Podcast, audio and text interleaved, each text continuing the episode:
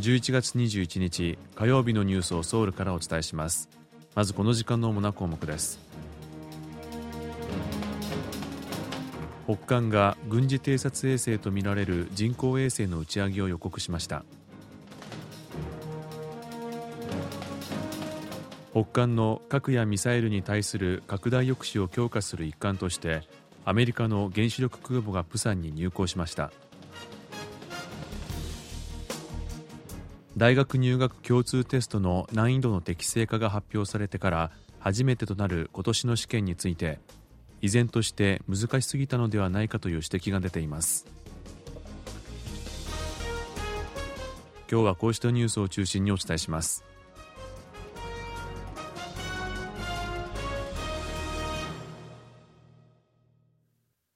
北韓は22日から来月1日までの間に人工衛星を打ち上げると日本政府に通告しました。共同通信によりますと北韓は21日日本の海上保安庁に対してメールを送り今月22日の午前0時から来月1日の午前0時までの間に人工衛星を打ち上げるためロケットを発射すると通告しました。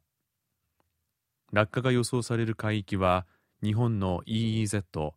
排他的経済水域の外側です。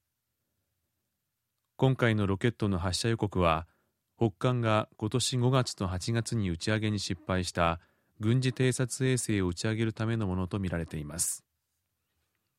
これについてアメリカ国務省は現地時間の20日ロシアによる北韓への技術移転や北韓によるロシアへの武器の提供について懸念しているとして軍事技術の移転はロシアも賛成した国連の安保理決議に反するものだと強調しました。今回の予告に先立って韓国軍の合同参謀本部は20日に衛星の打ち上げを強行した場合必要な措置を取るとして異例の警告を行いました。必要な措置とは2018年に結んだ南北軍事合意の一部の条項の効力停止を意味するものとみられます。南北軍事合意には韓国と北韓の間の軍事境界線付近で敵対行為を行わないことなどが盛り込まれています。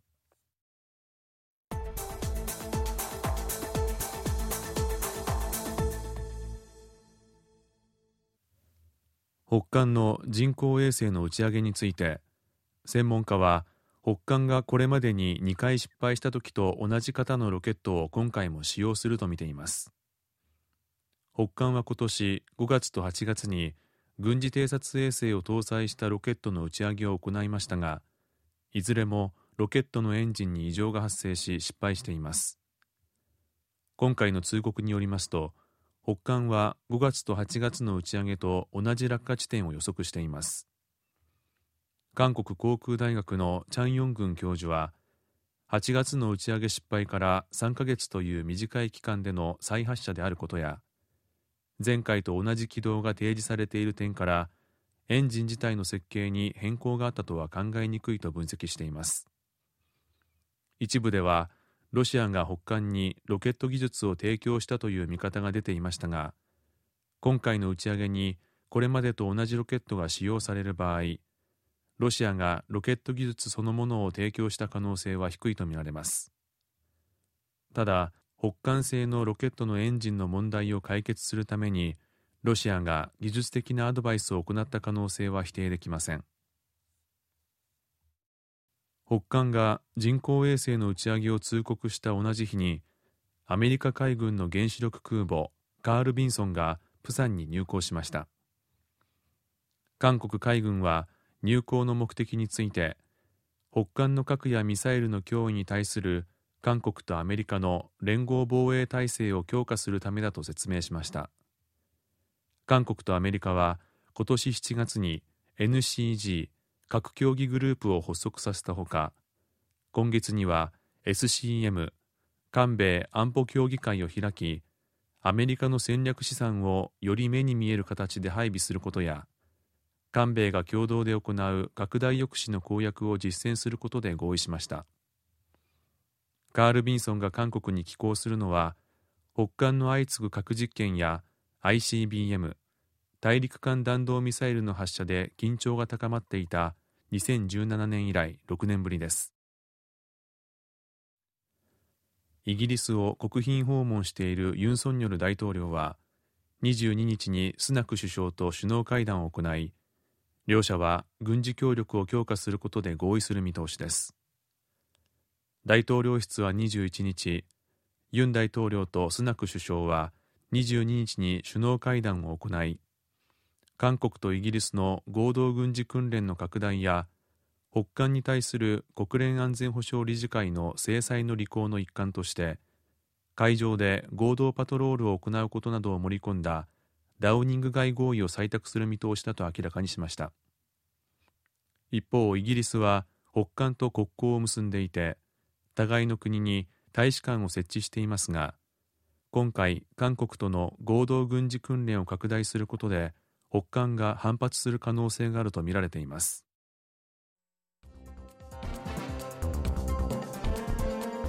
こちらは韓国ソウルからお送りしているラジオ国際放送 KBS ワールドラジオです。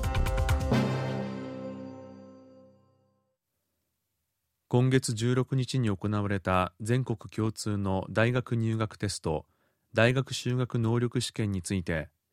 教職員で作る団体などが仮採点を行ったところ高校3年生の受験生では満点を取った人が一人もいないという結果となり以前から指摘されていた試験問題の難易度が今回も高すぎたのではないかという見方が出ています。全国進路進学相談教師協議会などが21日明らかにしたところによりますと今年の大学修学能力試験の仮採点を行った結果現役の受験生では満点を取った人がいなかったということです。韓国の大学入学共通テストは高校の教育課程に含まれず難易度の高い問題いわゆるキラー問題が出されることへの批判があり教育部は今年6月に学校教育だけでも解ける内容に変更する方針を発表していました。今回の仮採点の結果では満点を取った現役受験者がいないことから共通テストの難易度を適正化するという政府の方針にもかかわらず難易度が依然として高すぎたのではないかという指摘が出ています。高校3年生で満点者が出なかったのは2年ぶりで浪人生でも満点者がいなかった場合は13年ぶりの満点者ゼロとなります。医療関係者が禁錮刑以上の刑に処せられた場合犯罪の種類を問わず免許を取り消すなど医療資格の執行事由を拡大する改正医療法が20日に施行されました。医療法は今年5月に改正され今月20日に施行されました。改正法は医師だけでなく歯科医や漢方医それに助産師や看護師にも適用されます。改正前は医療関係者が職務と関連した罪で禁錮刑以上の刑に処せられた場合に免許を取り消すと定めていましたが改正後は例えば交通事故など医療と関係のない犯罪であっても禁錮刑以上の刑が言い渡された場合は医療免許が取り消されます。韓国に駐留するアメリカ軍の兵士が北韓に越境したことを受けて韓国と北韓の軍事境界線にあるパンムンジョムの見学が中止されていましたが参加者を限定する形で4ヶ月ぶりに再開されることになりました。統一部が21日明らかにしたところによりますと国立統一教育院は22日にパンムンジョムの特別見学を実施します。特別見学は統一部など韓国の政府機関が企画する見学プログラムで参加者が政策諮問委員などに限られます。